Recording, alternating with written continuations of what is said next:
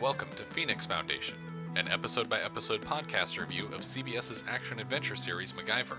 I'm Patrick O'Reilly, And I'm Richard Wells. and today we'll be tackling Season 2, Episode 4 The Wish Child.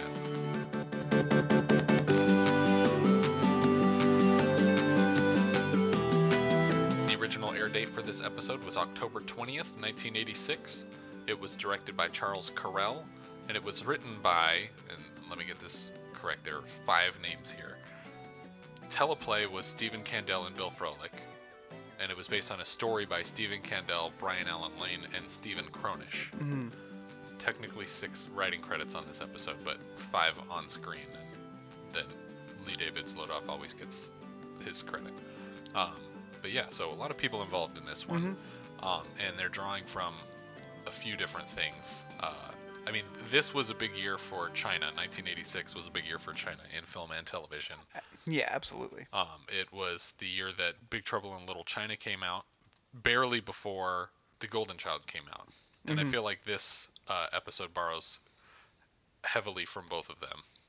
Both in actors and in plot. Yes. Um, uh, Richard was so kind to put together a, a Venn diagram of actors who appear in MacGyver versus Big Trouble versus Golden Child, and you'll notice that there, it's a very incestuous chart. There's a lot of people getting reused here.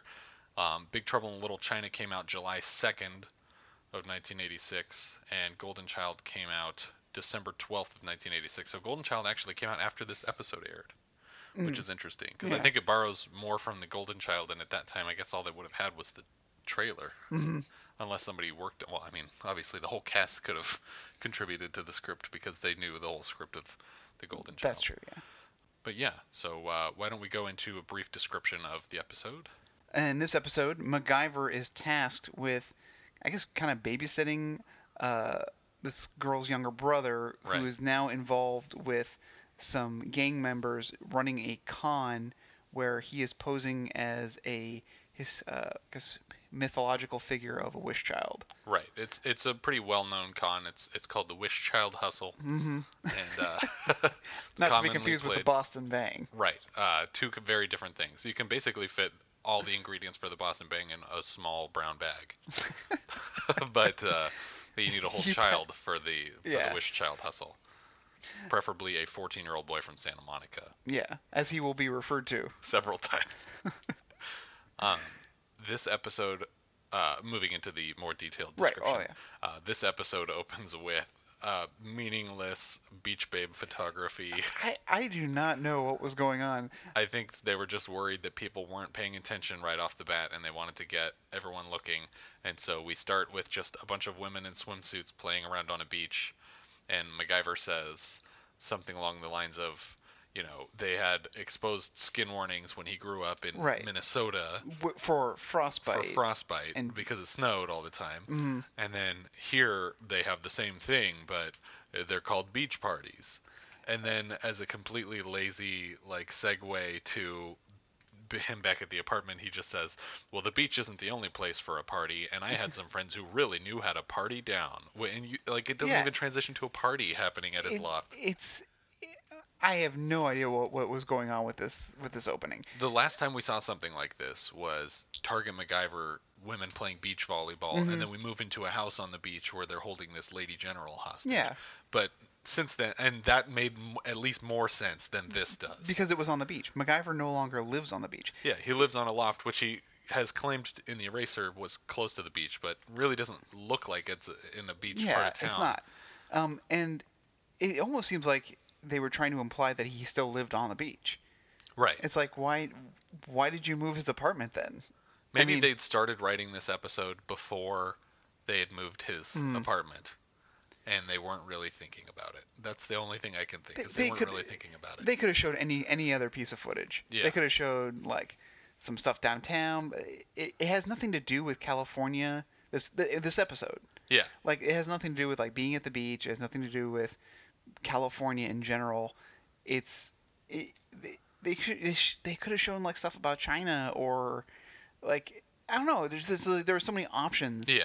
It, it's just really bizarre and. I disagree with what he calls exposed skin warnings because we do have those here. Yeah, and it's not a call to beach party.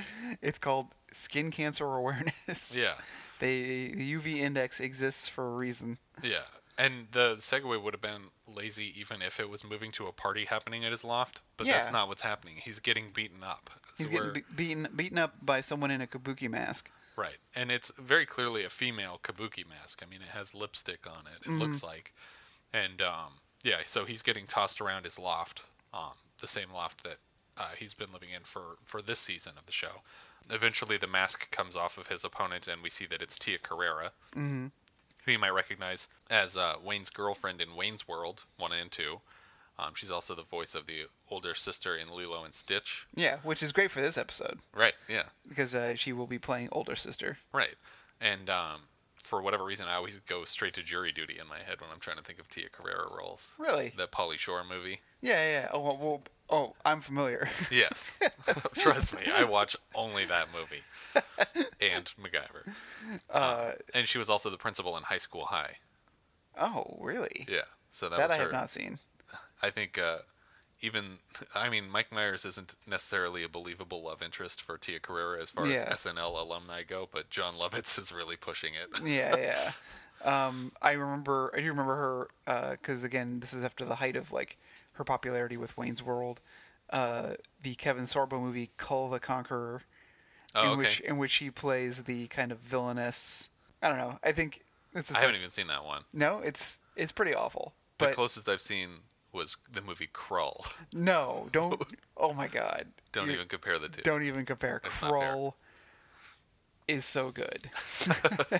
Um, and I actually have a co-credit with Tia Carrera because she did the voice of a character named Lynn in the original Saints Row, which I Huh. was a quality assurance video game tester on. so she was uh, she's like second in command for the the Asian gang of the game. But yeah, so we have we share one IMDb credit. Six And- degrees. she was also in an Indiana Jones uh, ripoff type thing called Relic Hunter. Have you ever heard of that? I have not. Is it a TV movie? I hadn't heard of it either. It was a series. It ran for three seasons, 66 episodes. Wow. I couldn't find it pinned down to a specific network in the U.S. It seems like it was like first run syndication, like it was just whoever wanted to air the show could, and they had a contract Right, right. for 66 episodes. But she was like, it was it was basically just a gender swap for Indiana Jones. She was a college professor, except she had a black belt was like the difference really. Mm-hmm. But she would go after all these like ancient artifacts and fight off other like treasure hunters, and basically it belongs in a museum, same kind of stuff. Oh, that sounds like a cool show. Yeah. Um, and she'll actually come back to MacGyver uh, in season three, episode 20, for an episode called Murderer Sky. But it's not Lisa Chan Okay. that time, it's a different character. Um, but yeah, she is uh, prolific in martial arts in this scene. Um, she's destroying MacGyver repeatedly. Um, it, it seems like the mask is supposed to imply that we don't know the gender of the person that he's fighting, but it's still pretty obvious. It's still pretty obvious, but it's also a female visage on the mask. Right, yeah. Like, and she says that it's it's the mask is to To forget I'm a woman. right, but it's a wo- it's a female image. Right, and she eventually wins the fight because MacGyver accidentally steps in a wastebasket and is so disoriented by it that she's able to just catch him off Yeah. guard and throw him against the couch. She is a karate instructor Right. by trade. Um, so we're assuming that these are lessons that he's getting uh, for just in general. And there, there's some s- some hints in this scene that they might be in a long-term relationship, What? sort of. Well, it, someone's calling his apartment to speak with Oh, her. that's true. That is true. Oh my gosh, I never considered that they that. I thought it was weird, but I never considered that that's why. I mean, I- they don't. There's no hint beyond that, but it seems to me that the only reason you would call a guy's house looking for an Someone. Mm-hmm. unrelated woman is because they were involved in some way. But um, Wow. and she's like trusting him to go pick up her brother. Like your karate instructor wouldn't be like, "Oh, by the way, can you pick up my brother? I'm going to San Francisco for the weekend or for the day, I guess," because she just flies up and down. But um, but still, I, I don't think you would put that person in charge of like picking up your sibling. That's if They true, were just that's a true. client. But she also does say that. Um, And they, they seem to be long term friends. yeah, yeah, because um, because they say, oh, you know, you haven't Paul's changed over the last couple years or something like Yeah, that. you haven't seen him in a while, and he's changed. Um, but yeah, so she gets a call from someone saying, "Do you want to come up to San Francisco? We have somebody who wants to talk to you about opening your own karate studio, which is like her dream." And so, of course, she's totally ready to do it. But her younger brother Paul, who is 14, is at a birthday party. And where's he from? He's from Santa Monica. he's a 14-year-old from Santa Monica, not the mists of antiquity, Richard. And uh, and she she tells him that he's changed since last year. He's being kind of weird and and uh, appa- it, it comes up that their parents were killed in a car accident when Yeah. he was seven, so seven years ago. Much like Lilo and Stitch. Yeah, and uh, she keeps complaining that he won't stop talking about it. Like she's like, he's been bringing it up lately, and it's like he's a 14 year old and his parents died. Like just talk Yeah. to him about it like a person. And he was the one. He, you know, she wasn't with them. Yeah, when- he was in when- the car. Yeah. She's like, yeah, I heard the story about our parents died already. That's great. I'm so Get sorry for over it. you. It's not my fault that the culinary college I picked out was on the top of a mountain. but um, but yeah. And so she says he's at this party and that she'll need uh, MacGyver to go pick him up, basically, because um, she has to fly out of town immediately. So MacGyver says it's no problem, and that even though he's changed recently and MacGyver hasn't seen him in a while, he has this white shock of hair Mm-hmm. that uh, evidently is a side effect of the car accident when he was seven, Right. Like you know, people the the old. I don't know how true it is. but going they- through a trauma. Yeah, exactly. You go through trauma and, and you get like a permanent white streak. The Yeah. pigment the pigment fails in your hair follicles or something. Right. And so, and we looked this this uh, actor up who plays Yeah. Paul. Um, his his name was Leon Fan, and uh, for a while he served as the VP of acquisitions for a company called Threshold Entertainment. But apparently he passed away in 2002. He was he was only 32 years old, and the Variety article on his death didn't really disclose a specific cause. Right. But um, Threshold owns a martial arts channel uh, called Black Belt TV, and they also own an animation subsidiary which is just called Threshold, whose most famous product is a movie called Food Fight, which if you haven't seen it, it's a notoriously poorly animated movie starring the logos of many famous food brands like Charlie Tuna, Mrs. Butterworth, and the California Raisins. we'll put the, a link to the trailer on uh, on the site, but it's it's got like uh, Charlie Sheen is the voice of the main character, who's like a ripoff of McGruff, the crime Okay. dog, and uh, it's just looks terrible. It's got Eva Longoria, Wayne Brady, a bunch of like random people, but um, it's it's pretty rough looking. Nah. But yeah, that's I mean he didn't really have many acting credits after the '80s, so he Right, must have right. just transitioned right into production. And then yeah, whatever whatever happened when he was 32, he ended up passing away. But it was very unfortunate. I was I was surprised to to learn that Yeah, because you know obviously with 30 a 30 year old show, you know roughly now, some actors are gonna have passed away. yeah, but you don't expect it to be the 14 year old kid from Santa Monica. Exactly. and um, it's yeah, it's especially the one who's supposed to be immortal. Like he's the only Mm-hmm. one from this episode. James Hong's still kicking around. Yeah. So MacGyver now has to track down this address. Right. and he doesn't know where it is. He's questioning people in Chinatown. In the meantime, we're kind of intercutting that with this kind of ritual that's taking place Yeah, inside like of a, a it. handoff between two parties. Mm-hmm. Or I guess this isn't really the handoff. This is like verification that this kid is Yeah. the wish child. Yeah, uh, you know, George Takai comes in as a Doctor Shen, and uh, He's carrying this briefcase with the the Shinze stone in it. Mm. the Shankara Stone Yeah. for this episode. Uh, basically, this gangster, uh, uh, Mr. Stone. I don't think we ever get a first name for him. No, they just call him Stone. And I- Yeah. according to IMDb, there's no e in it. It's just S T O N, but it's pronounced Stone. Okay. Yeah. I I believe it. Base he's the one who's running this con, as we'll come to know it, Right. and uh, Paul is assuming the role of the wish child, and George Takai as Dr. Shen is a owner of a museum uh, who is basically tasked with researching any kind of uh, information on the wish child. And the guy that came in with him is like an assistant or Yeah, he's, he's an assistant. He's in a lot of he's in a lot of uh, other things too. Yeah, Michael Paul Chan uh, is the actor's name, and he's he's on the closer, right? Right. Yeah. Um, but he's also uh, he was Judge Ping on Arrested Development, and apparently he was Data's father in Goonies, Yeah. That's what I'm saying. Like I totally. which I haven't seen that recently enough to like verify that. But I mean, it's on IMDb, so I'm Yeah, sure it's right. exact- But it's just I didn't realize that was him. He he seems so much older then in the Goonies than he does in this episode, which would be a year later. Right. And uh, George Takei, um, who you you would obviously know was uh, was Zulu on uh, on the original Star Trek, and, and now is sort of the the Carlos Mencia of internet jokes. Yeah. And uh, while MacGyver's outside, he's like looking for someone to help him, and he, he complains that he doesn't have guidance from a local expert, even though later he'll consult a local expert. Yeah. Yeah. It- it, like just go see your friend Sammy. Right. But um, he basically kind of figures out where this whole deal is going down. He comes up to a door and he gets interrupted by this uh, this henchman played by Conan Lee, who looks a lot like Mario Lopez. Um, this might actually be pre Saved by the Bell '86. I think it is. Uh. I think Saved by the Bell was like late '80s, early '90s.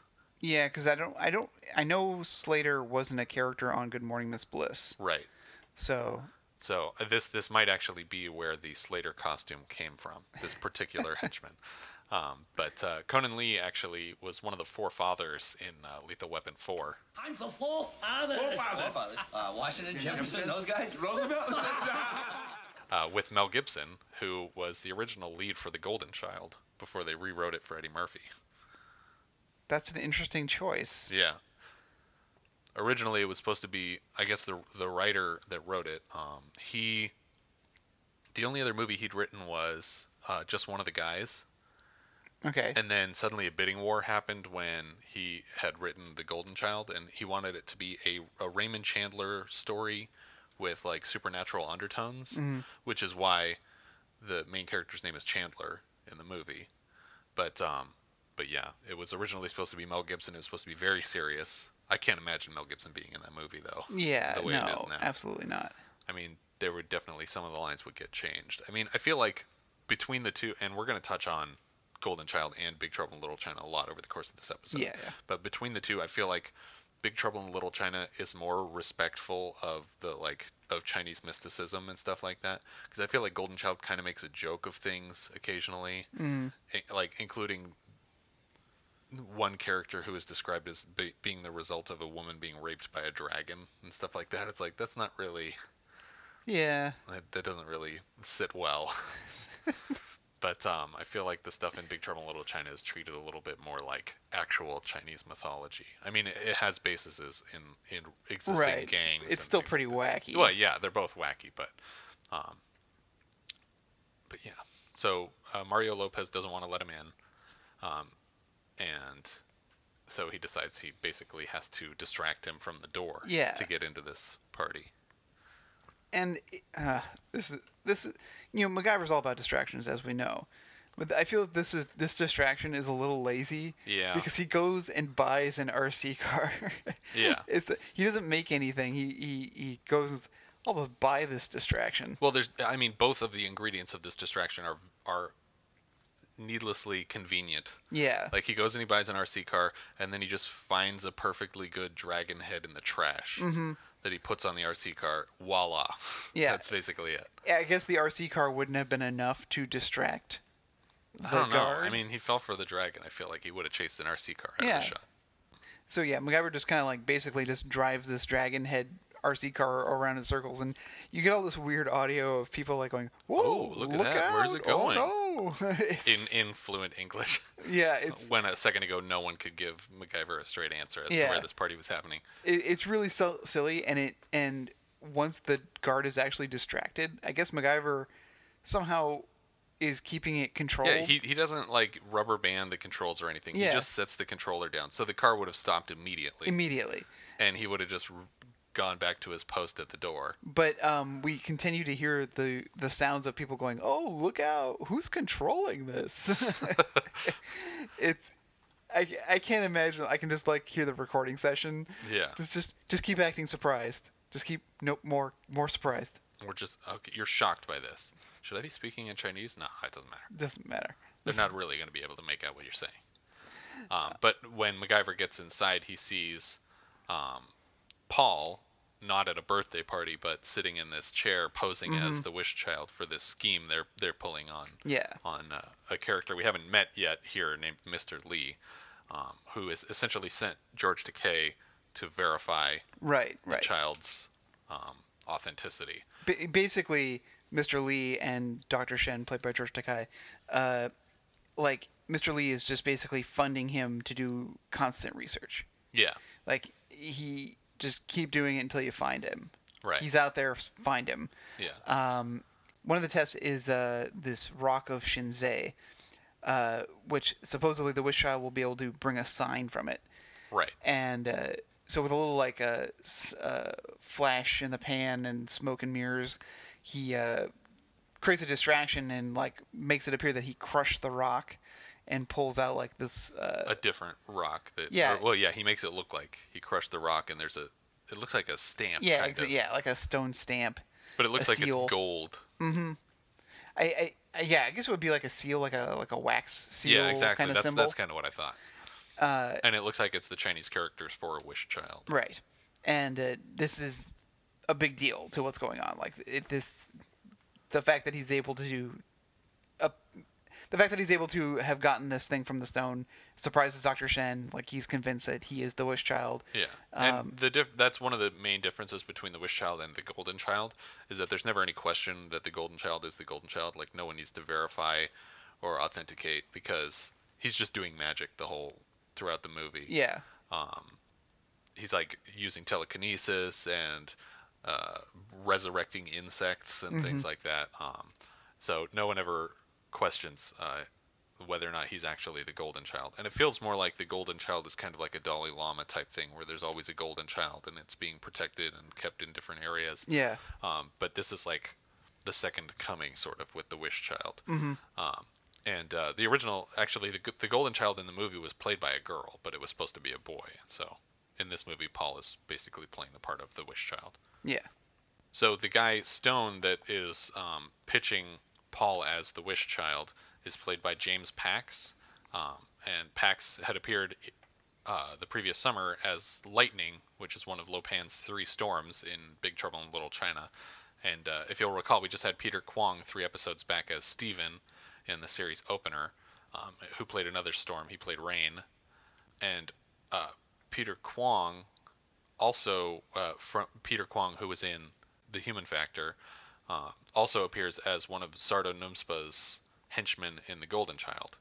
Um, Sardo Numspa's like the main villain of that Mm-hmm. movie. He's played by Charles Dance, who uh, you might remember uh, as Benedict from Jack Slater 4 Or currently on Game of Thrones is he, Tywin he Lannister. is Tywin Lannister on Game of Thrones.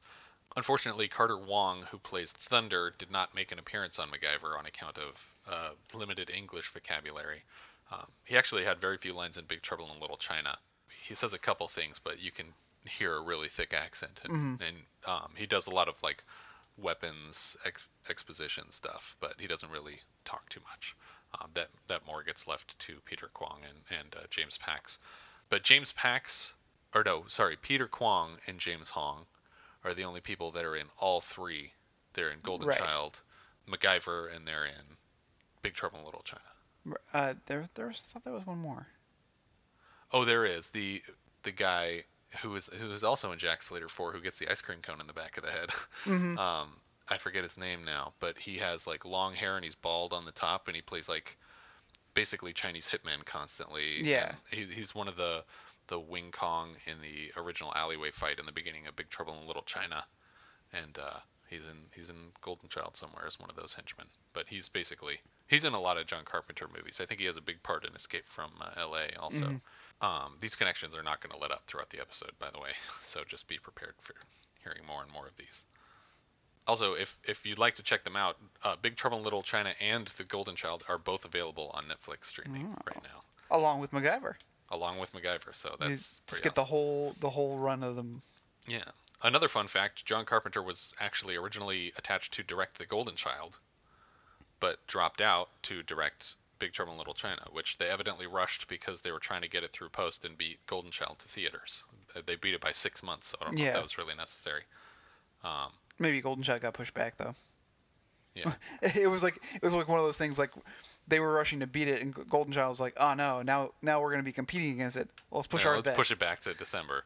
Um, but yeah, so Golden Child and Big Trouble in Little China share a lot more cast. Um, they have they both have James Hong, as we said before, as David Lopan in one, and he's Doctor Hong in the other one. Um, they both have Peter Kwong, who plays uh, Rain, and Tommy Tong in the Golden Child, which is like the secondary villain. He's like the leader of the gangs that are keeping the, the Golden Child in secret.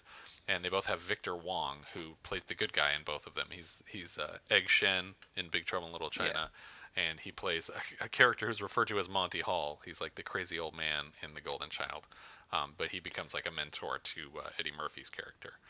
Um, I always think of him as Walter from Tremors. Yeah, I was gonna say like I, I know that name. Yeah. And uh, like I think I was I was just gonna say it's it's from Tremors. Yeah, he's he's the one who actually names the Tremors the Graboids. Yeah.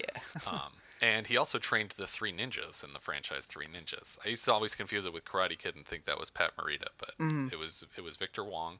And uh, I actually went to elementary school and high school with Chad Power, who played Tum Tum in the original. And uh, he came back for the third one, uh, which was the Three Ninjas Knuckle Up, but he was not included in the second one, Three Ninjas Kick Back Yeah. or the fourth one, which was Three Ninjas High Noon at Mega Mountain, which starred Hulk Hogan, Lonnie Anderson, and uh, Jim Varney, Ernest, which is insane But that the three of them are in that movie. I have never seen a Three Ninjas movie. no, not even the first one. Not even the first the one. first one's worth a watch. I, f- I feel like that should be on our, our marathon list at some point. We need to do a Three Ninjas marathon. Were there any movies other than Three Ninjas and Encino Man that refer to Six Flags Magic Mountain as Mega Mountain? Those are the only two I can think of off the top of my oh, head. a- a- spe- specifically as Mega Mountain. Yeah, like they just used it as Okay. like the fake version. Yeah. So I was gonna say like um like Step by Step uses Six Flags. But they But I don't can't. call rem- it I Mega don't. I Mountain. can't remember what they call it. Oh, okay. Well, it's like Bill and Ted, like Waterloo. Uh, Yeah, Raging Waters becomes Waterloo, but it's not actually like they shot it in Arizona or something. But the Yeah. movie's supposed to take place in San Dimas, so it's clearly playing the part of Right, Raging right, right. Waters. Um, yeah. So that was that was um, a tangent that I had. The legend of the child, the wish child, is 1,200 years old according to Michael Paul Chan. Michael Paul Chant. Because it's what's weird because his the actor name is Michael Paul Chan. Yeah. and the character, character is kid. Paul Chan Yeah. in this. Um, but when he when he walks in, he says like, "Oh, the 1,200 years and the legend is real," or something like that. But for the rest of the episode, that it's a 400 year old legend, mm-hmm. and all the records only date back four Now centuries. I don't know if this is because there are different incarnations of the Wish Child. Yeah. like he's he's dies and is born again, or if the Wish Child is immortal, and then It just keeps showing up. yeah, it just Multiple keeps times. like showing up now and then, Okay. and always keeps losing his memory, Yeah. as per the legend.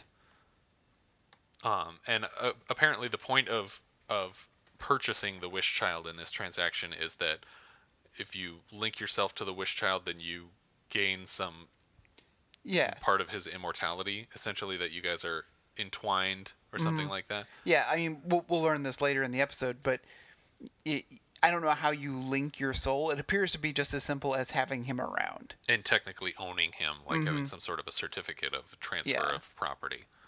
Um, but it's it's kind of interesting though that James Hong is the one buying him because, I mean, it's essentially the same thing Lopan's doing in Big Trouble in Little China, which is trying to gain uh, first mortality and then immortality. Yeah. Because uh, he's trying to get his soul back that some demons tricked him out of a long time ago, and so he would become mortal, but then he would also live forever if he married a girl with green eyes. So both of these are about James Hong trying to live forever, and Yeah. it seems to have worked.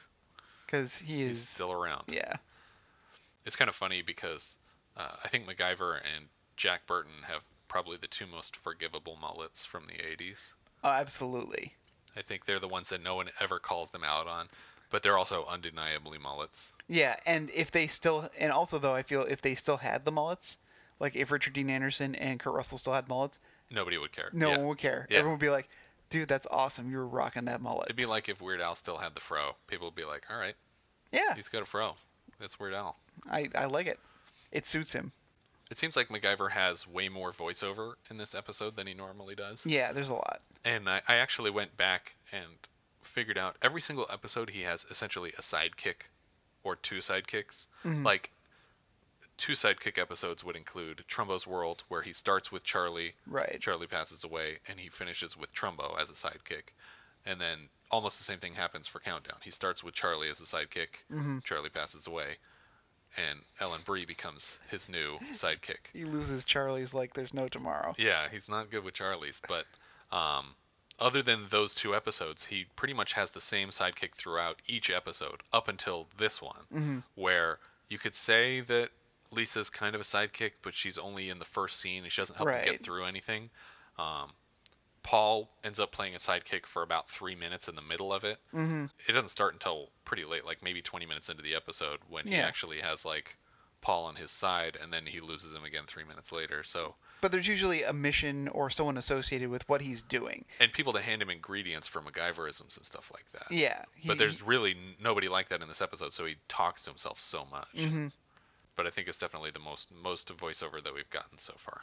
So here's the thing about this next part is MacGyver sneaks into the ritual, but then No, just Oh, sneaks is yeah. he blatantly just like pushes the beads aside. It's like, hey, what's going on, guys? Yeah. Um, and and even Paul's like surprised, obviously surprised to see him there. Yeah.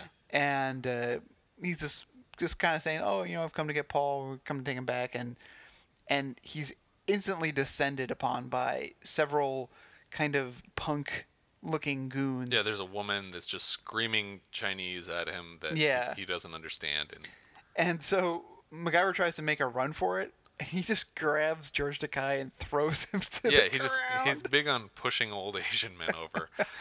But I mean, he's not really. Takei wasn't old when this came out. Uh, yeah, really. but it's just so funny. Like he's just like, like take him. yeah.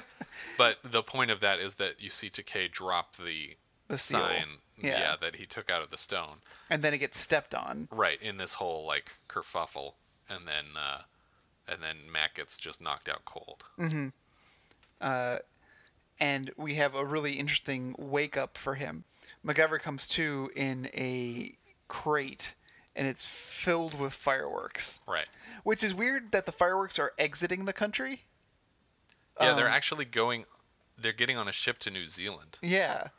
Um, it seems like it would probably be easier for them to be shipped directly from China to get to New Zealand. Yeah. Rather than have especially them- since they're Chinese fireworks, like Yeah. everything's written in Chinese on the box, so they were clearly manufactured in China. Mm-hmm. They were shipped to America specifically so they could ship to New Zealand. Yeah. I mean, maybe that's how shipping works.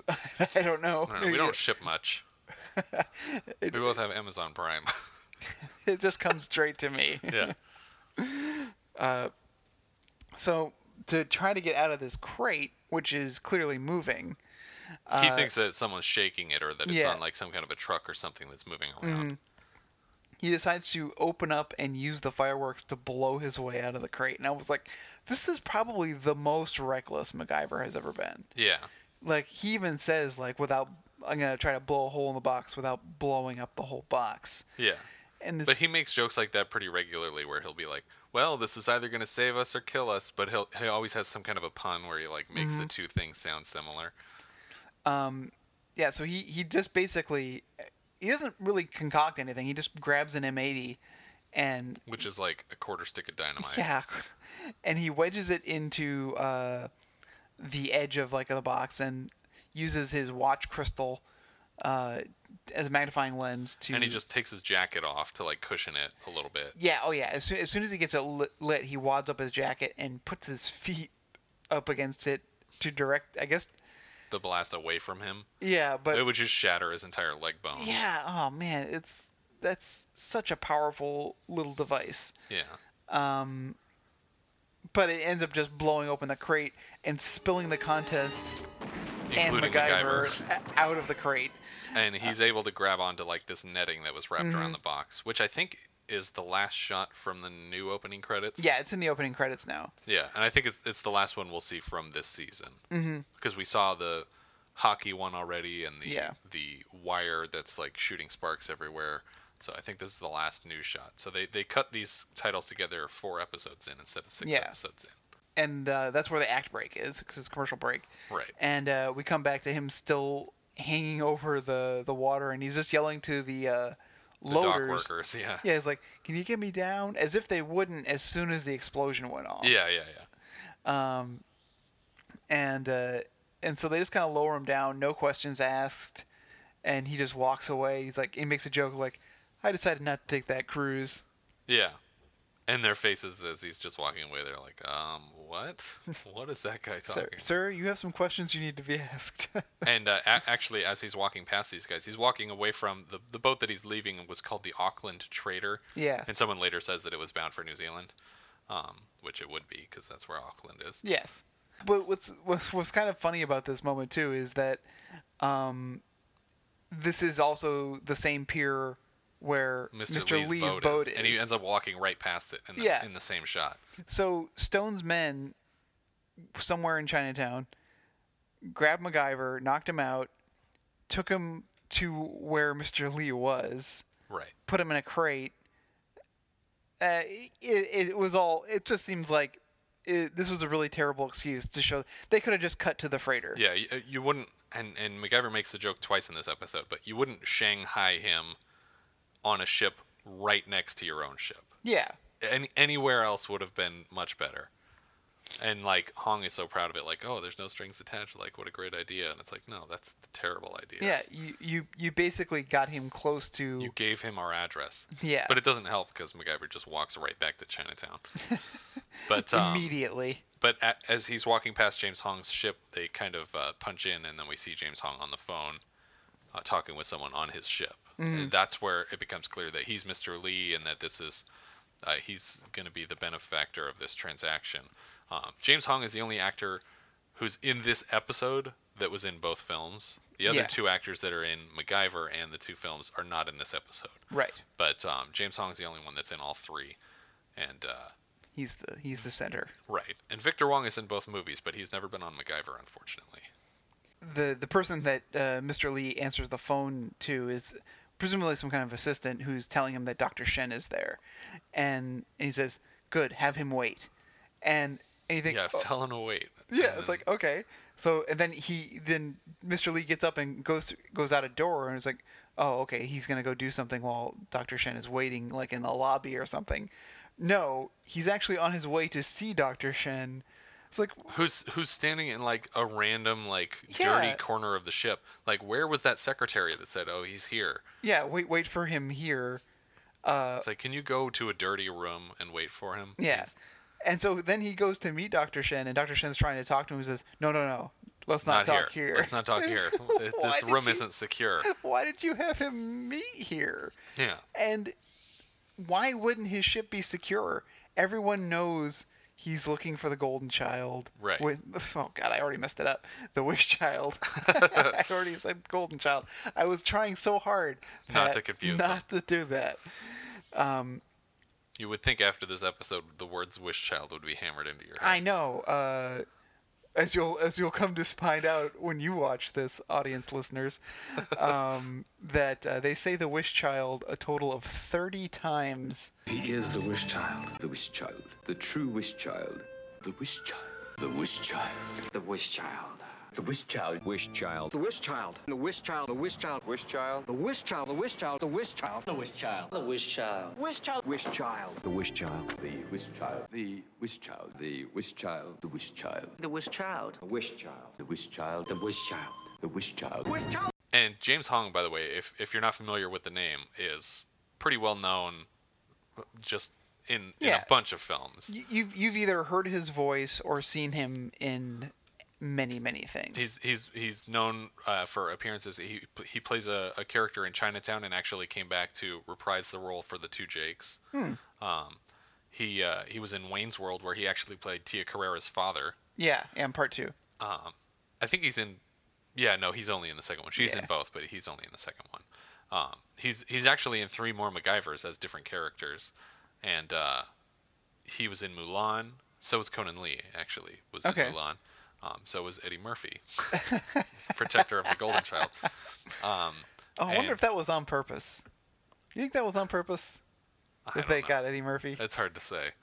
Um, and then Kung Fu Panda's uh, Yeah, that's duck most- goose father. Yeah, he he he is Jack Black's father character. Yeah, and he's also uh, the Chinese ambassador on The West Wing, which I have to point out. N- Narai in the first episode played the Chinese ambassador in early seasons, and then they switched to James Hong later in the show. So Narai and Yeah, and uh, Mr. Lee have both been Chinese ambassadors on The West Wing. I've actually met him. I, I counted out. I, I've met him. Uh, I think four times or five times. James Hong. Yeah. Um, That's amazing. Well, I didn't really meet him the very first time. The first time that I met him was I was in a doctor's office in the valley, and my dad kind of nudged me because I was there with my daddy at an appointment, and he was like, "You know who that is?" And I was like, "Who?" And he's like, "That guy." And he points at just an older Chinese gentleman sitting across from us, and I was like, "No, who is that?" And he's like, "It's Lo Pan." I was probably ten at the time. yeah, And then like that night we came home and watched Big Trouble again, and I was like, oh my god, that was totally him. um, and then later I was working at a company called Laser Pacific who did all the post on Balls of Fury. Which, Ah, if you yes, don't yes. remember this, the ping pong movie. Yeah. And he plays like the mentor guy that trains him how to play ping pong. And uh, so he came uh, to the Laser Pacific building. He was actually walking down Cahuenga out in front while I was like standing outside calling Jess or something. And and I, I was like, oh my god, are you Miss uh, Mr. Hong, Mr. Hong, and trying to get his attention. He he is pretty hard of hearing at this point, yeah, and um, I think it was his daughter or granddaughter was with him, and was having to repeat things just because you know he's he's older and I think he's just having a tough time with his hearing, and uh, so I just let him know I was a huge fan of Big Trouble in Little China. It's probably one of my favorite movies. Less than a week later, I'm at a Big Trouble in Little China midnight screening at the New Beverly, and he shows up Oh, and he i think he wanted to say a few words before the movie started and i went up and talked to him and i said you just gave me your business card like a week ago and you said i should like call because he teaches he has like acting classes that he gives and uh and you can find that we'll put a link to his acting classes on the website because he still does it yeah, um, but uh, but yeah, I think the line got a little intimidating, and at a certain point, he was like, "I'm just gonna go. like, Aw. I'm not gonna. I'm not comfortable going in front of like 600 people. people. to go see Big Trouble in Little China and talk about it, especially if he was gonna have like communication issues, like trying to talk to these people. yeah. And then the last time I met him was when I was working on The Beast, the Patrick Swayze show. Okay, okay. Um, he played a character in one episode, and he came in to do some ADR stuff, and so we, we got I got to talk to him on the soundstage for that because they did all their their post work on the Sony lot. But I was just like counting him up in my head. I was like, oh man, I've bumped into this guy a bunch of times. But That's uh, awesome. he's great. I, I really do like him, and his voice is phenomenal. Like I wish he did more voice. He does a lot of voices, and I Mm-hmm. Yeah, wish he yeah, did yeah. more. So in this meeting, Takei is reporting to Mr. Lee about having verified the boy, and they and Lee takes uh, Doctor Shen to his like Wish Child Museum, his personal. Which is funny muse- because yeah, Takei already runs a Golden Era museum Uh-huh. uh, Wish Child stuff, but now this is Mr. Lee's museum, which is even cooler stuff than what yeah, Takei has. like his private collection, yeah, and it's in there that you know Doctor Shen like says, "Oh, he gave me this seal. Uh, I'm I'm certain. I'm certain he is the Wish Child," and uh, he also warns Doctor Shen also warns him about this character Stone, who Mister Lee seems already well aware. yeah, it, but does not see the con coming at all. Yeah, it's like, oh yeah, this is a like a gangster and a killer and Yeah, he says he says he's a petty criminal, he's a dishonest thief, a swindler, a swindler by trade, Yeah. which is like he's a swindler by trade, and you're buying something from him for a million dollars, Mm-hmm. and he has several murders to his credit. was my Yeah. favorite. Like it's like that's just a weird, weird way to put that. on uh, murder.com. Yeah, He's credited with three murders here. yeah, murder DB. um, and then Takei leaves the the museum area, and James Hong prays to a, little, a small golden statue of the Wish, Wish Child. It's a golden statue of the Wish Child, not Yeah, the Golden Child. not the golden child. And um, so he prays in Chinese, and then after the guy's left, he repeats the prayer in English for Mm-hmm. no one. like he just translates it needlessly for the cameraman. Yeah. he's the only person in the room. Like that, the prayer could have been in Chinese completely, and we would have been like, "Oh, that's a prayer." Mm-hmm. Yeah, the end. yeah. He's saying he okay. It's a very it's a very solemn moment for him. right. I also like to think that Mr. Lee is willing to deal with Stone and willing to maybe believe that this is the wish child because of the legend Yeah. that the legend is like that a bad person is the one who sells him Right. so it's like if this is following the legend then the fact that stone is a con man or and a bad guy And there's one hint later to us that he might actually be the Wish Child. yeah Actually, sort of two, There- I there- guess. there's a lot of weird little indications that that he could be the wish child And I think S- Stone thinks it's just helping the process to convince the kid that he is the Wish Child. So Yeah. Mm-hmm. he's letting him believe that too. You know, sometimes I think, maybe what if I was? Both know you're special, Paul. when MacGyver gets back to Chinatown, he finds like the the place where they are having the rituals all cleaned out now, except for the impression in the wood floor Right. from uh, the seal that was stepped on, and it's kind of I mean I wouldn't call blowing up the uh, crate really a MacGyverism or the RC car purchase a MacGyverism. Yeah. Um, this is the first time like he's actually like taking apart some stuff. He's basically ruining the small little off though. He like grabs a piece of the rips off a piece of the ventilation system. Yeah, and, then, he, tears a faucet out of the Yeah, wall, he and just- water's just gushing out onto the floor. and this is hardwood, like this isn't like yeah, and it's probably bamboo, which warps really bad underwater. yeah. Um, and it, it's really not even necessary. Yeah, because he- he, could have just. I mean, the point is that he can't take the whole floor with him, so he's going to pry out the piece of the floorboard with the seal in it, so he can bring it to someone who reads Chinese, Uh. Right. essentially. In Chinatown, Yeah. Um, he could have just like gone outside and grabbed someone and been like, "Can you Yeah. read this for me?" but instead, he decides he's going to chip this piece out of the floor, which he could have probably done with his bare hands, judging from how he eventually takes it off. But instead, he floods Chinatown for no reason. he takes the piece of wood to, uh, basically like his inside guy in Chinatown. right. It I compare it to like the shoe shine guy in uh, the police. The police squad movies, or Oh, the- okay. the police squad TV show, Yeah. and uh, it's just it's just this guy. He's played by Clyde Kusatsu, um, who we had seen previously in The Golden Triangle, Right, not he to was, be uh, confused with The Golden Child, which Right. this episode is a. right. He played Headman. Headman. Um, and uh, he had a name, He did have a name, but it wasn't actually spoken in the episode. He's only referred to as Headman. yeah, and I think here he's actually playing kind of a combination of Dennis Dunn's character from Big Trouble, Wang, and um, Victor Wong's character from The Golden Child, because it, when we first see him, he's talking to people with kind of a Chinese accent, yeah. and it sounds like Victor Wong to me the way he's talking. Oh, An honorable gift all the way from China. Brought it right from the dock. Uh, a real collector's item. and they're both con men. Like when when Eddie Murphy meets Victor Wong's character in, in Golden Child, he's like tricks him into giving him more money than he meant, and he doesn't give him the necklace that he's trying to buy, and he's just like messing around with him. And when we first meet. Uh, Dennis Dunn's character Wang in Big Trouble in Little China, he's like making bets with Jack Burton and trying to trick him out of his money and like double or nothing. I can cut this bottle in half and and uh, so th- they're very similar, and also like Dennis Dunn ends up being like a like super fast talking con man, Yeah. and and he knows all the mythology in addition to how to trick people out of their money.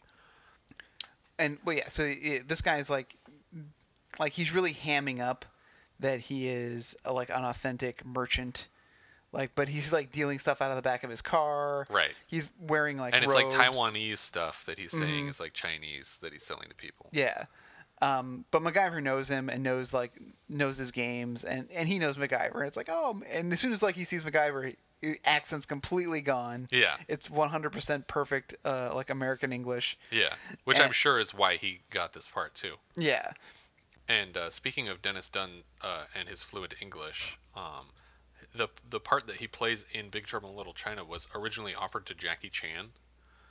Oh. okay, which uh, John Carpenter actually had to fight to make that offer because the studio wasn't convinced that he could play the part yet. And uh, Jackie Chan actually ended up turning it down because he wasn't comfortable with his English speaking, the same as um, as uh, Carter Wong's uh, issue.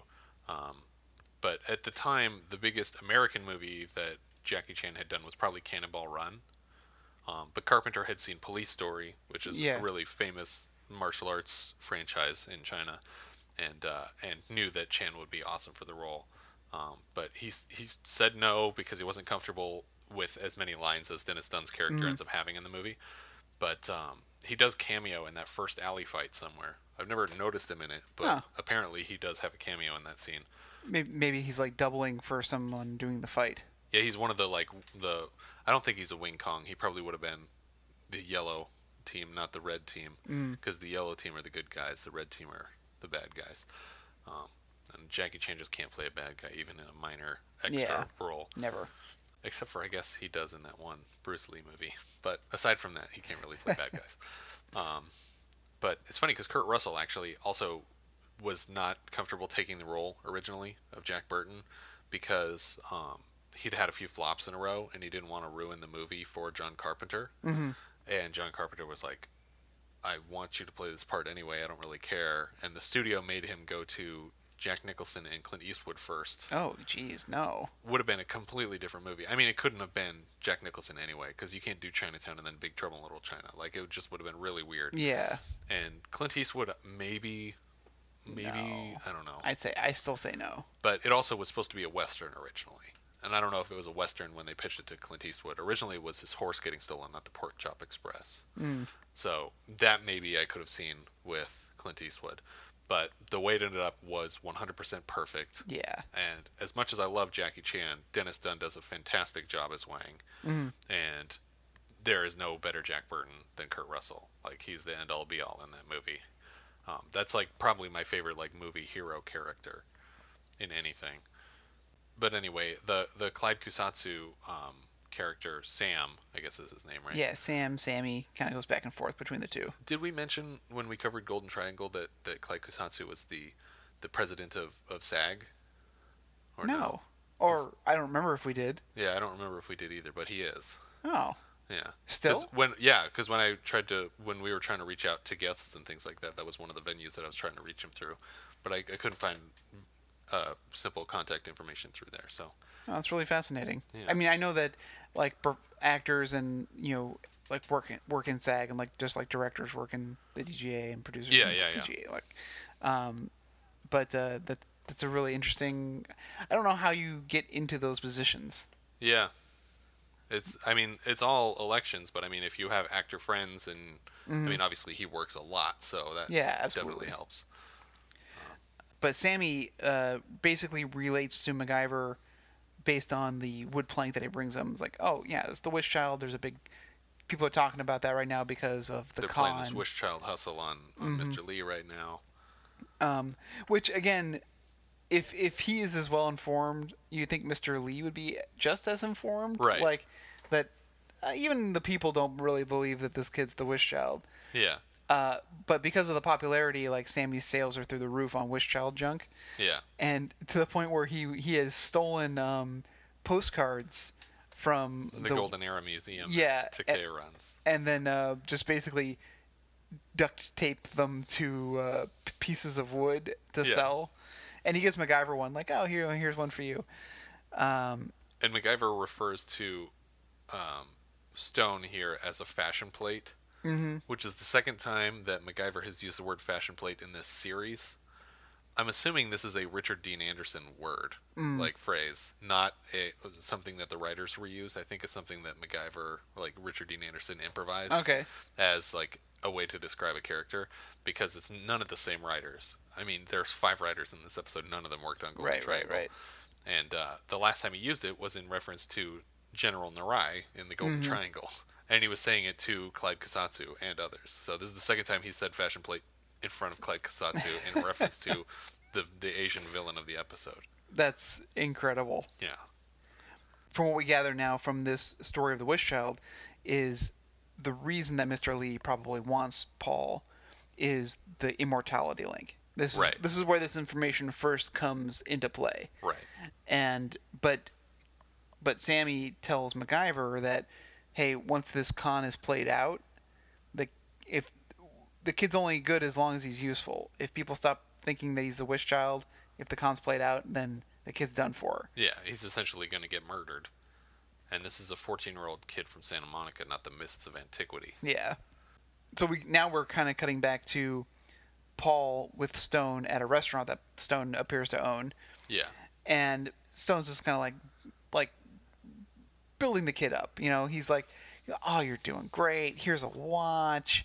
Uh, you know, this, we're- letting the kid think he's going to get rich enough to buy his sister her own karate studio and Right. not have to go to San Francisco and make meetings for one.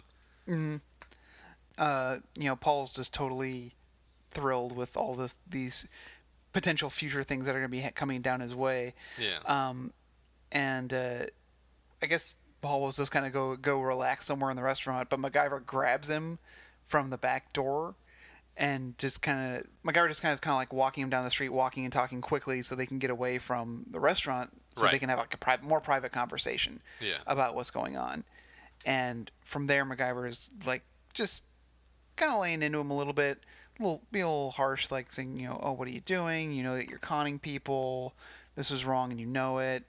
Um, and but Paul is too convinced that Stone is a good person. yeah. And, this and- is 25 minutes into the episode when, when MacGyver adopts his first semi sidekick Right, right. character. because he, yeah, he's essentially been alone this whole time. Yeah. So, but they figure they need to. g- He, MacGyver really just wants to get him out of Chinatown before they go on about what they're going to talk about. Yeah. Because the at this point, Stone has realized that they've gone missing, and And it's- Paul's still kind of trying to convince him that he kind of is the wish child or that he thinks he is. yeah, Like he's he just says, well, you know, m- like my, my parents died in that accident and I wasn't hurt. All I got was this, you know, white shock of hair and what I like about this couple, it's so strange because apparently Chinatown is impossible to escape. It- yeah, it's, a, it's a walled-in fortress. Yeah. the the only way to get out of Chinatown is to scale this like 15 foot wall sheer wall that's in this alleyway. Which totally defeats the purpose of an alleyway. It's the same way that the alleys ended in during the map opening gambit. Yeah. It's just like a dead end wall that's there for no reason. Yeah, it's, it, it is literally the edge of Chinatown, the Yeah. city. And uh, so MacGyver grabs an umbrella, which is more trash. Look, this is a lot of trash MacGyverisms in this A episode. lot of convenient trash MacGyverisms. Yeah. uh, he grabs an umbrella and then uses the the the hook to kind of grab some like a clothesline, I guess, that's just hanging up in the alley, and uh, he he starts to like chop up the umbrella canvas Right. to just get it to the metal the metal hooks because he's gonna make a, use it as a grappling hook. Now, I don't know that that's necessary. yeah, I I don't think it's necessary to cut off the metal or to cut off the the the, ca- Fabric, the yeah. fabric to use it as a grappling hook, but also It would not work. it would not work. I, I, I can't even keep an umbrella from breaking half yeah. the time. A strong breeze can turn an umbrella inside out. I don't know why the weight of a human wouldn't. Yeah, um, it's a, it's more of a cartoon kind of concept. You know what I Yeah. mean? And it's not just the umbrella that doesn't make sense here. The the rope that he pulls down is way too thin. to way be too thin. Climbing. Like it, it, It would be just cutting the circulation off in his hand if he Yeah, was trying I, to use it. you wouldn't be able to grip it. You, you'd have to, you'd have to wrap it around your hands. Yeah, your just fingers to would be grip it. black by the time you got to the Yeah. top of the. But so he you know he throws it over the uh, over the wall and gets it but um, him him shouting to paul come on paul let's go lures all the goons towards him Yeah, he's shouting way too loud. and so paul decides he's going to go with them he's, he's like don't worry macgyver i'm going to be okay as the guy with the gun is approaching macgyver He knows what's good for me. I'm gonna go with him. Bye, MacGyver. And so three minutes after he showed up, the first sidekick of the episode is gone, and doesn't come back until very near the end. Yeah, and wha come, I don't get why Paul didn't instantly question these people Why have does he a need gun. a gun if he's a legitimate salesperson? Yeah, a gun with a suppressor, Yeah. and and so MacGyver's like, "Oh, you heard him. You gotta you gotta be nice." Yeah. And so the guy's about to take aim, so MacGyver grabs a garbage can lid and just kind of like frisbees it- frisbees ziz Frisbee frisbees says, it- yeah, frisbees it at him. to knock the gun out of his hand. Yeah. Which, at the same time as I want to criticize the the ludicrousness of having time to frisbee a trash can lid at a person with a gun before Yeah. they can get a shot off, I am recalling in my head that I've used that exact same thing in a script I wrote. Now, in my pocket dialer script, there's a scene where the guy gets chased into an alleyway and frisbees a trash can lid at someone with a gun. Well, now you're vindicated. yeah. You know So- it works. now I can I can never again say I would have written this better because I wrote the exact same scene. MacGyver climbs up over the wall, and then as the uh, goon uh, Mario Lopez tries to climb up after him, he cuts the line. Yeah. I would have waited until he got higher. yeah, you want to cripple this guy. and uh, again, because Chinatown is an inescapable fortress, the guy does not try to pursue him any further. Yeah. And Forget it, Jake. It's not Chinatown. he's his her brother. He's the wish child. He's your brother. He's the wish child. from the from the outreaches of Chinatown, MacGyver watches Paul being loaded into a, a limousine, and uh, you know, doesn't know where he's going. Yeah. So his only clue now is the postcard that he got from Sammy, which made me think it was part of a scam that Sammy was pulling. Yeah. Like There's a tracker in this. Yeah. I'm gonna Find your house. steal everyone gets things. one. Uh, and so MacGyver tracks it back to the Golden Era Muse- Museum, uh, where he meets Doctor Shen. And so this is like the first kind of like Which is George Takei's character. In case we haven't used the name before, I don't remember if we called him Dr. Shen earlier. Uh, I keep referring to him as both. oh, okay. Like I keep alternating back between Dr. Shen and George Takai. and this scene with MacGyver and Dr. Shen is intercut with Mr. Lee meeting Paul for the first time. Right. And uh, Lee has uh, more tests beyond the stone test. And these are the ones that are kind of hints to us as the viewer that this kid might actually be the wish child. Right. Because Mr. Lee's asking him about his parents' death and that he can't remember and that he was found wandering in the mountains. And he says Much- that's the same thing that happened to the wish child. So Yeah. don't worry that you can't remember. and uh, Dr. Shen is also kind of recount you know, giving him the same kind of story, like saying, "Oh, you know, this is where he was lost in the mountains. He was sold by bandits, uh, and that doc, you know, that Mr. Lee is very old and wants to bind his soul and keep the wish child in order that he can be immortal." Yeah. So MacGyver kind of guilts Dr. Shen into like, "Oh, well, just like the legend." It it just repeats the this is a 14 year old kid from Santa Monica. and uh, kind of guilt. He's MacGyver's using a lot of guilt in this episode. I've noticed. Yeah. Um, he Guilt down- and trash. The alternative title for this episode. The guilt and trash. It Uh, sounds like the golden child. he uh, he's he's basically blaming Doctor Shen as th- who broke. He basically is claiming that he brokered this deal. Well, yeah, because the, legend states that the the child will be sold by an, an evil person to like the person whose soul will be bound with the child and will be made immortal by the transaction. And so he says, "Sure, Stone's the one who sold the kid, but you let it happen." Yeah. So that's all on you. And it's like, what? Everything's on you. No, you just said Stone's the one who sold, so he's the bad guy from the legend. Like, Yeah. But Takei takes it to heart and immediately is like, "You're right. I'm going to tell you where Paul is." Mm-hmm. Meanwhile, one of one of Stone's other hitmen is out there Yeah. to to shut that down right away. Yeah, uh, I should have mentioned it earlier. Um, when George Takai was first talking to uh, James Hong about Stone, when they were first like saying, "Oh, he's a dangerous man. You, Right. you shouldn't trust him."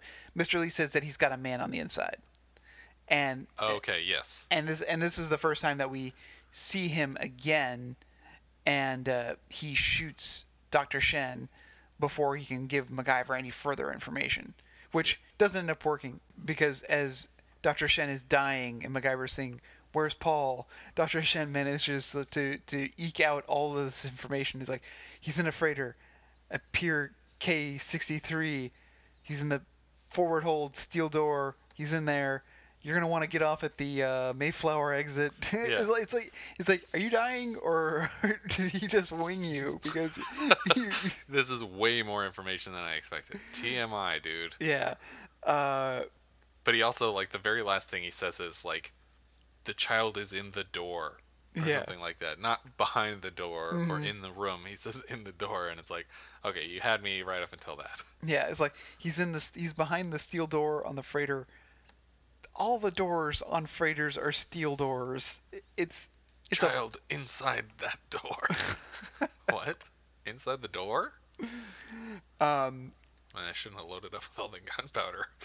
he was in the door. sorry, Paul, gotta get you out. Don't worry, I've done this one other time today. dead if I have to. and uh, like you said, this is being intercut with Paul passing the other tests. So not only has he passed this whole like testimonial describing the incident that killed his parents, um, which he says that he was with his parents driving to meet his his sister at college, and the road was covered in rocks and the car slipped Yeah. and uh, I would have said skidded unless it slipped on bananas.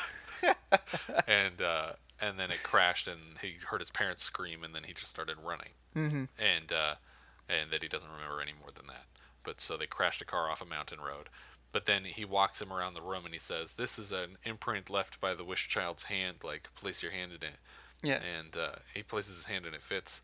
And then Stone's like, "How did you do that?" And then he's like, "I don't know. It just fit." Like every fourteen-year-old doesn't have the exact same size hand. Yeah. And it's at this point that Stone can now is ready to conclude his business with Mr. Lee. Well, he takes him across the room and shows him the golden statue too, Oh, that's true. which has the same shock of white hair in the same place. Right. It but just it's seems just like- it's just painted on. Yeah, it's just painted on this gold statue, but I mean, maybe it's been painted on the statue for 1200 years or Mm-hmm. 400 depending on which person you're asking in this episode. And uh, so Stone's ready to conclude the- the business with Mr. Lee, and he they basically just kind of leave Paul in the room. And Paul's like, "What's going on?" It's like, "Sorry, kid, it's just business."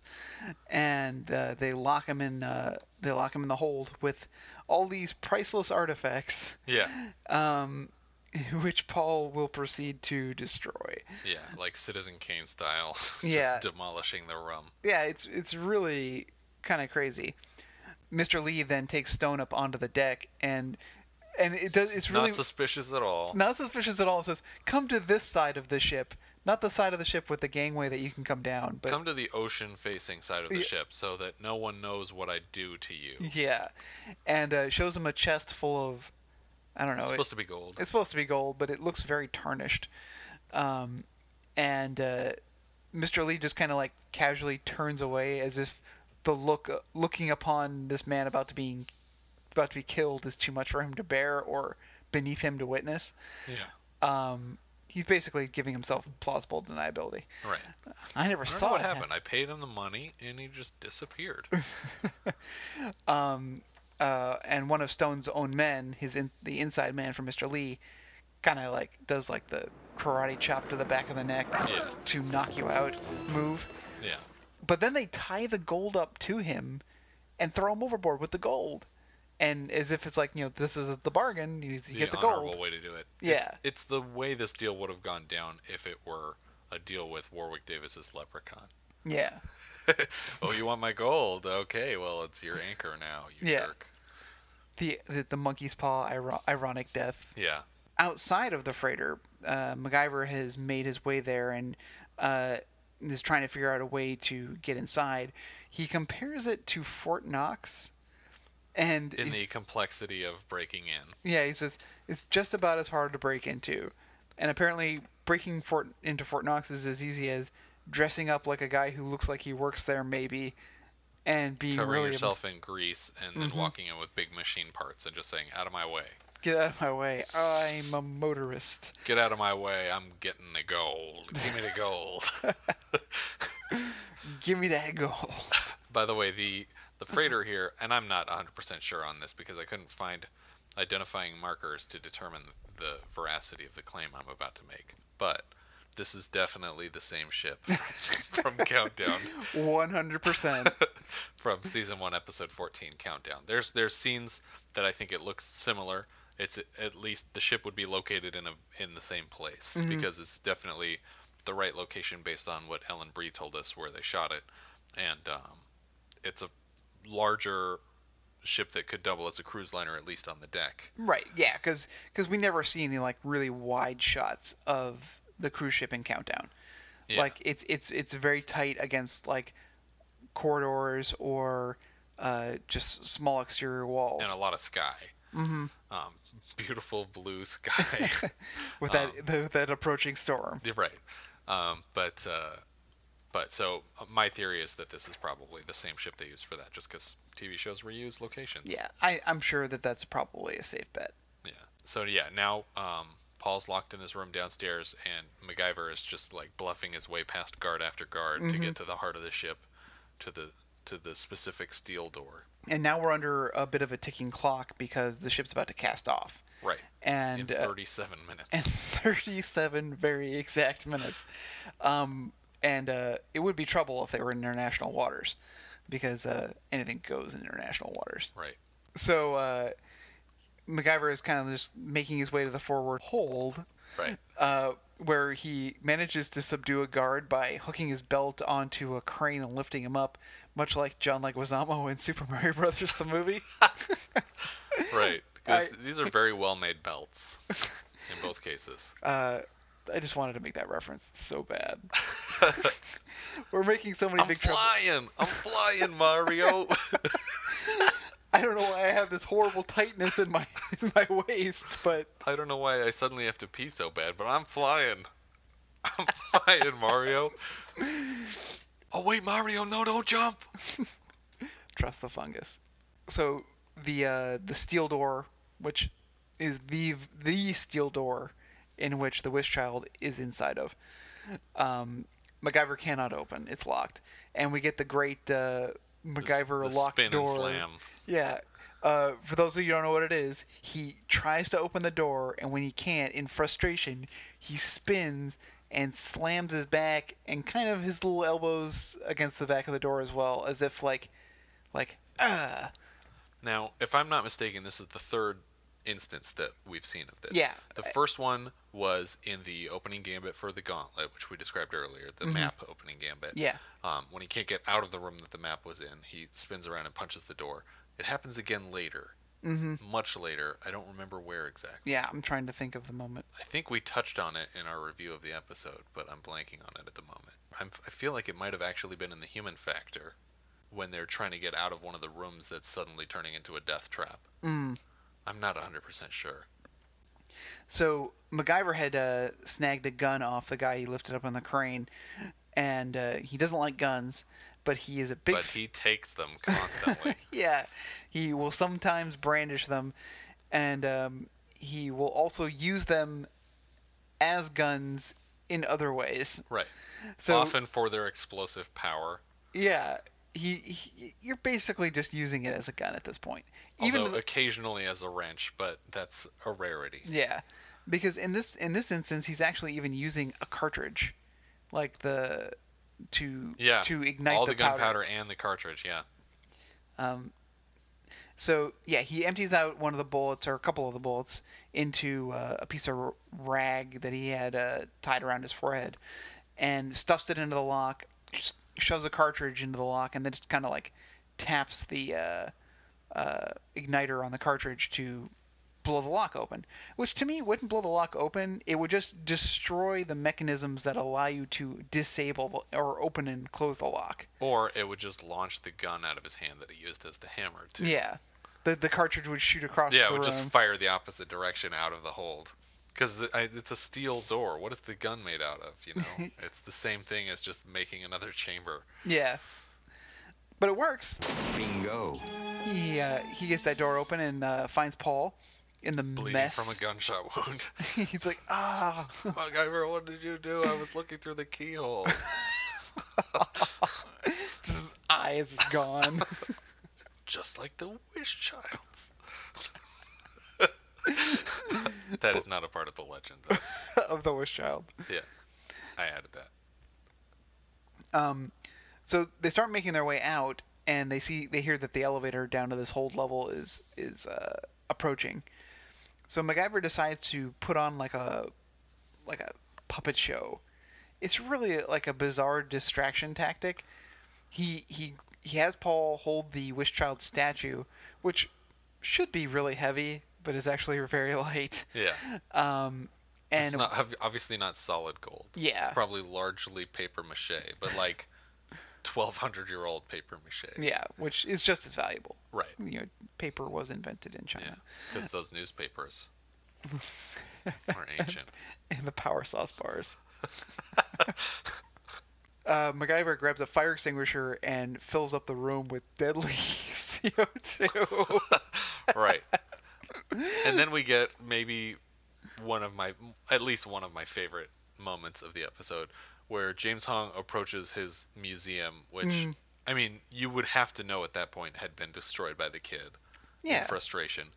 And he sees um, John Leguizamo hanging from this hook, the, Yeah. this, this henchman character just hanging by his belt over the walkway. And instead of saying, "Hey, a guy broke in here. You're my boss, and I should be reporting to you that a guy Mm-hmm. broke in here, broke into the room, is, and is gonna sneak the kid out," he just says, "Mr. Lee." Mm-hmm. And Mr. Lee looks up at him, and he's just staring down at Mr. Lee. Yeah.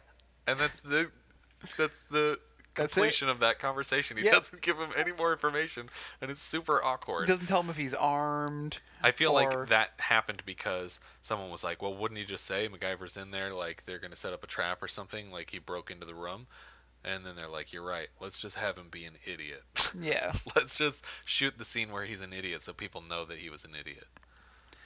so James Hong opens the door to the wish child's room, and it's just this mystic fog pours out.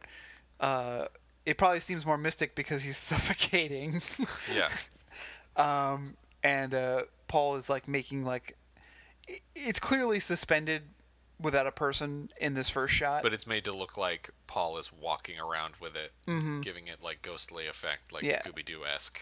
and then um, once we get the second closer shot, we can we can see that it's being held up Yeah, by a person. and moving less interestingly. Yeah, um, and And MacGyver just steps out and throws him on the ground. Yeah, it's like he's he's an old man and he's unarmed, and it wouldn't really take much to take him down. Yeah, the MacGyverism was totally unnecessary because he could have just stood by the door, waited for James Hong to walk into the room, and then threw him on the ground. Yeah, I, I would like I want to see the alternate version of this where James Hong opens the door and MacGyver and Paul are just passed out on the ground from, from the room. full we of underestimated how long it would take you to get here. CO. MacGyver, stop spraying. No, we need more smoke. um, uh, MacGyver uh, breaks off a piece of the handle of the fire extinguisher and jams it into the door so James Hong can't escape the now broken door. Right. But luckily, there is an alarm button, which seems like that would have been a bad idea, like because Paul would have been locked in there with it. If I was Paul, I would have just been pushing it constantly. Who does it alarm? just push it constantly. they were just sitting up in the control room, like beep, beep, beep, beep. They kept hitting the alarm again. Yeah, I know he's been doing it for two days. Um, but yeah, like who is it alarming? It's it, like I'm sure that there are like well, gatherings. he has his one specific henchman that's like yeah. the only one who's capable. Um, but I you know, there are like duty stations and like reporting stations when the alarms go off, but you're not gonna know to go check on the private museum downstairs. uh, I don't know. It it just seemed like a really general alarm, and uh, MacGyver and Paul are slipping through because there just aren't enough people on this freighter to run it. Right. Typical Jurassic Park scenario. Yeah. So MacGyver encounters the uh, the thug that killed Stone, who's Mr. Right. Lee's guy. Yeah. And uh, they have this is now MacGyver getting to put his martial arts to the test. Which This they, is actually some of the cooler martial arts from the show. Like the Yeah. guy does a couple cool moves there. like yeah, he, he seems like he might know what he's actually doing. And he actually chops like a handrail in half when he's Mm-hmm. missing MacGyver. So MacGyver in one move undoes his belt and removes it from his belt loops. Right. it's really fast. I always, I, I don't know. Maybe I'm just m- mentally incapacitated, but I always like have to struggle to get my belt off out of my pants. Well, there's there's two kinds of men in the world. There's the kind of man whose belt you could just whip off like it's nothing, and there's Mm-hmm. the guy you could suspend from the ceiling by it. yeah, Um, I think I think you'd be hanging there. yeah. I'd be the, the belt is never coming off. This is this is a part of me now. Um, MacGyver takes off his belt and w- uses it as a whip, like whip cracks it around this guy's leg, and Yeah. it seems like if someone rip, pulled the belt around my leg and tried to pull me, I'd just be like, like no, Yeah. That's not gonna happen Yeah. because you'd be able to like move with it a little bit. Yeah. But totally takes this guy out, like brings him totally onto his back, and I guess knocks him out He's out, because yeah. he he doesn't pursue. Um, all But this James Hong does because the, before he was knocked out in this encounter, he was able to unlock the door and let James Hong out. Yeah, and uh, so um, so James Hong is already caught up to them, and is like you know screaming for them to stop. And he takes this really bad fall. It looks bad. It looks like he falls like on his arm or on his chest Yeah. because he's actually gripping his chest for the rest of the shot. Like he actually landed on something, but it looks totally accidental. well. I th- he's gripping his chest because he's supposed to be like getting ready to suffer a heart attack. Right. But this fall, as a result, I think of him not being able to catch himself, Yeah. it looked bad. Yeah. It, looked super painful. but uh, no one else seems to be stopping Paul or MacGyver from getting off this ship. Right. Because they walk right. They just walk right down the gangway. Because Dennis Nedry already snuck e-, everything out in the storm, and there's Yeah. nobody else that works here. so they just they just run down the gangway to the pier, and as soon as Paul hits the pier, James Hong just his Mr. Lee just suffers a heart attack, just dead, and falls off into some netting that's on the other side of the. which uh, essentially confirms our suspicion that Paul was in fact the wish child. Yeah. And that the immortality left James Hong's body when he left the ship. Mm-hmm. And yet, James Hong is still around, yep. and that kid died 13 years ago. So That's crazy. yeah, the end of the episode is just basically, uh, maybe it's kind of weird because Tia Carrera looks like she's ten years older in this scene. Probably because of the way she's wearing her hair, and she's just dressed differently because she was trying to make a good impression for this karate studio opportunity. but it's so like I felt like for for the first the first scene that we see her, she's like maybe 18, like 16, 17, 18. Like she's Yeah. seems like she's really young. yeah. And, then, Then all when of she a sudden, comes back, yeah, yeah, all of a sudden she's like in her 30s. yeah, And and we don't get what happened. She's she's how San Francisco and she's just, Don't ask.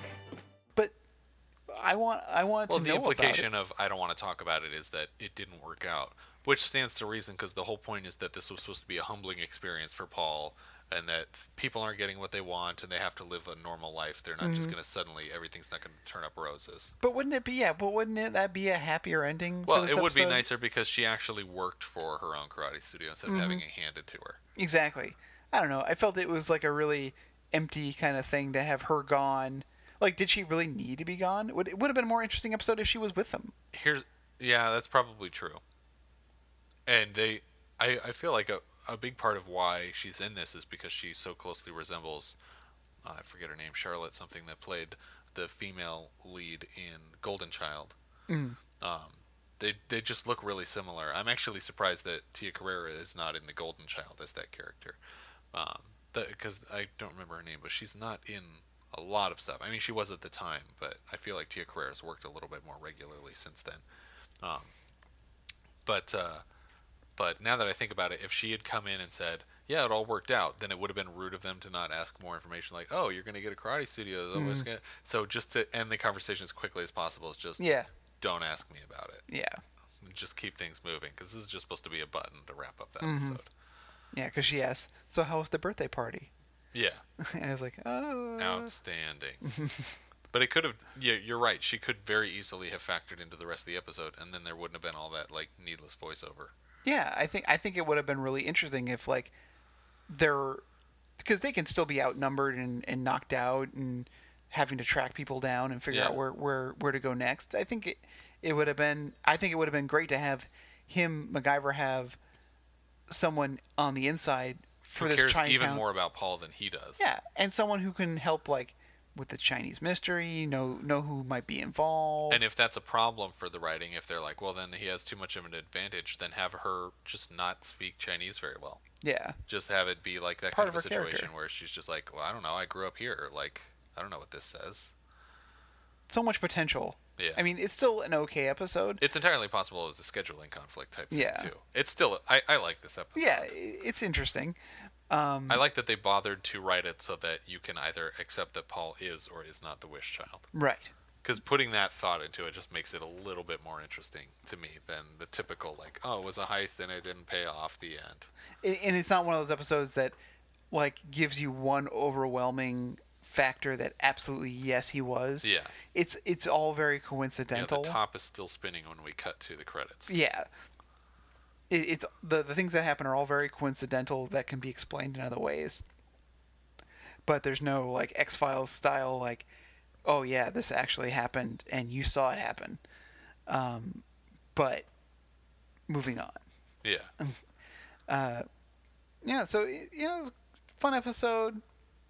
A lot of great, great actors in this episode. Yeah. That that's probably my favorite part about it. It is crazy to sit and watch a scene with like without MacGyver in it, with just George Takei and James Hong talking, Mm-hmm. and just being as riveted as any other scene in an episode, Yeah. or maybe even more so. To just be like, "Ah, I love both of these guys. They have such iconic voices and they're such Mm-hmm. iconic characters, and to just hear them have a conversation about anything is Yeah. magical. Yeah, I was very excited when, uh, like, just watching, looking at the cast list before this, watching this episode, I was like, oh my gosh, this is great. And maybe they weren't all hugely famous at the time, but even looking back, like having Tia Carrera in the episode is amazing. Like Mm-hmm. J- James Hong, George Takei, and Tia Carrera in the same episode is crazy. And Yeah. Clyde Kasatsu and you Yeah. know, all these people who it's like character actors whose names you know and you know major characters they've played and you love those characters. Mm-hmm. It's just fun to see them all playing around in the MacGyver universe. And uh, you know, this isn't the first uh, or the last episode that we're gonna have like that's like folklore kind of based. Like, Right. There's there's gonna be like some Native American stuff coming up, and And there's more Chinese stuff down the line too. Yeah, yeah. This is the first like straight up Chinese thing. Like the Golden Triangle was more like Burma and stuff yeah, like yeah, that. yeah. And that wasn't really like mythological or superstitious or anything like that. Right. Um, but we're gonna get a lot of those kinds of episodes later on. Yeah. And so this is kind of like that first really big one. Yeah. It's fun. It's introducing a new a new version of a MacGyver episode to us. Mm-hmm. You have like the trapped episodes where you just got to get out of a place Yeah. or get out of the way of ants or things The like that. the help of disparaged people episode. Yeah. And then there's like the social commentary episodes and then there's these like the mysticism like protecting the innocents and foiling some massive plot. Yeah. but uh, I I definitely dig this episode. I think five writers did a fantastic job on this one, and whether or not it was adapted from the trailer for The Wish Child is, remains to be seen. I didn't realize that came out after this. That's kind of crazy. Um, maybe someone had seen a cut of it, or they just sat down with James Hong and they were like, "Okay, what was it about?" Because obviously James Hong would have had to have had his parts done by now. Yeah, they would have shot that. By the way, almost forgot to mention this. The entire, uh, I mean, the point of the Golden Child is Eddie Murphy's trying to find this kid and rescue him from these this cult that's holding him hostage and feeding him people's blood to keep him weak. Um, but he's refusing to eat it, and he's surviving off of eating like plants and stuff when he can. But when M- when Eddie Murphy finally finds him, he's actually finding him in Greystone Mansion, which we had from Deathlock. Yeah. Which that episode actually, uh, that was episode number twelve. So that was the second episode that came out this year, 1986. Mm-hmm. So they could have been shooting there like the same time. I mean, if Wish Child came out in 1986 and that episode aired in 1986, then or Golden Golden Child and MacGyver should have Yeah, yeah, been shooting yeah. in the in the mansion like within Relatively six months close, of each other. I'm sure. So it's interesting in that respect to see what it looked like, you know, on like nice 35 millimeter film at the time when you're watching The Golden Child and be like, oh wow, it's like all the same set decoration.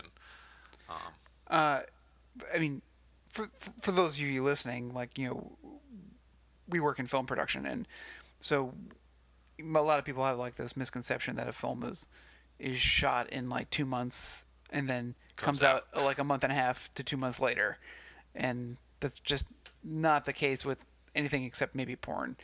Um, uh, yeah, sometimes sometimes things are shot and they don't come out for a year. Yeah, and like four months is tight for like a major release. Mm-hmm. And actually, speaking of our, our experience in in film and television, I've actually worked on a Kurt Russell movie before, and the craziest thing about working um, and seeing Kurt Russell like on set is that he has no idea that he's Kurt Russell. Like he like that what I was saying before about how he he didn't want to mess up John Carpenter's movie. Like that totally makes sense to me now because Kurt Russell just doesn't realize how awesome he is and anytime like anything goes mildly wrong even if it's not his fault he's just like was that okay like is it is it cool if i i mean is there something i can do to make that better like he doesn't he gets really upset when he steps on other people's lines and he's super apologetic and he's just the sweetest guy you could possibly imagine It's so great. and he just has no idea how awesome he is and what a legend like he is on a set. And so I just I have such a more tremendous respect for him that it's just I mean I already loved him as Jack Burton, but then to know that every time the camera cuts, he's like, "Was that okay? J- uh, I, I don't want to mess anything up." It's just like, "Oh my God, you're awesome!" Like it's just such a cool guy. But yeah, the I mean, if the Golden Child came out in December of '86, yeah. then it could have been shot a year before that like Mm-hmm. end of 85 which is when they around when they would have been shooting that episode of, Yeah, yeah. of deathlock or of macgyver the deathlock episode um, but yeah so if, if you want to check it out like i said uh, golden child is on uh, netflix watch it now so you should watch that and then go back and watch deathlock and see two different versions of, of a shoot in this a, a lot of things are shot there. Go, uh, Agent Carter, we as we discussed in Deathlock, was shot there. there's actually scenes in the, the new ninja turtles movie that were shot there Oh, really? Yeah. Um, I don't remember which ones. Unless I'm confusing it with SS Lane Victory, which also had Ninja Turtles shoot there. The movie was terrible anyway, so I don't want to reference it. I don't think it not not the I think the SS Lane Victory was the original Ninja Turtles movie. oh, okay. The ni- the early 90s one, which I actually really like, No, I did that that one I will reference. I accept that reference. but not the uh, not the Michael Bay produced one. He didn't direct it, right? No, he did not direct it. No. It actually would have been better if he directed it because yeah, because it would have. Yeah. been better written probably and more explodey.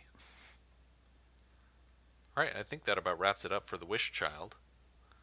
If you want to reach out to us, you can find us on Twitter at Opening Gambit, all one word. Uh, you can find us on Facebook, facebook.com slash Phoenix Foundation Podcast.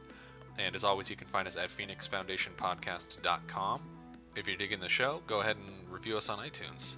Tune in next week. We're going to be covering Season 2, Episode 5, Final Approach.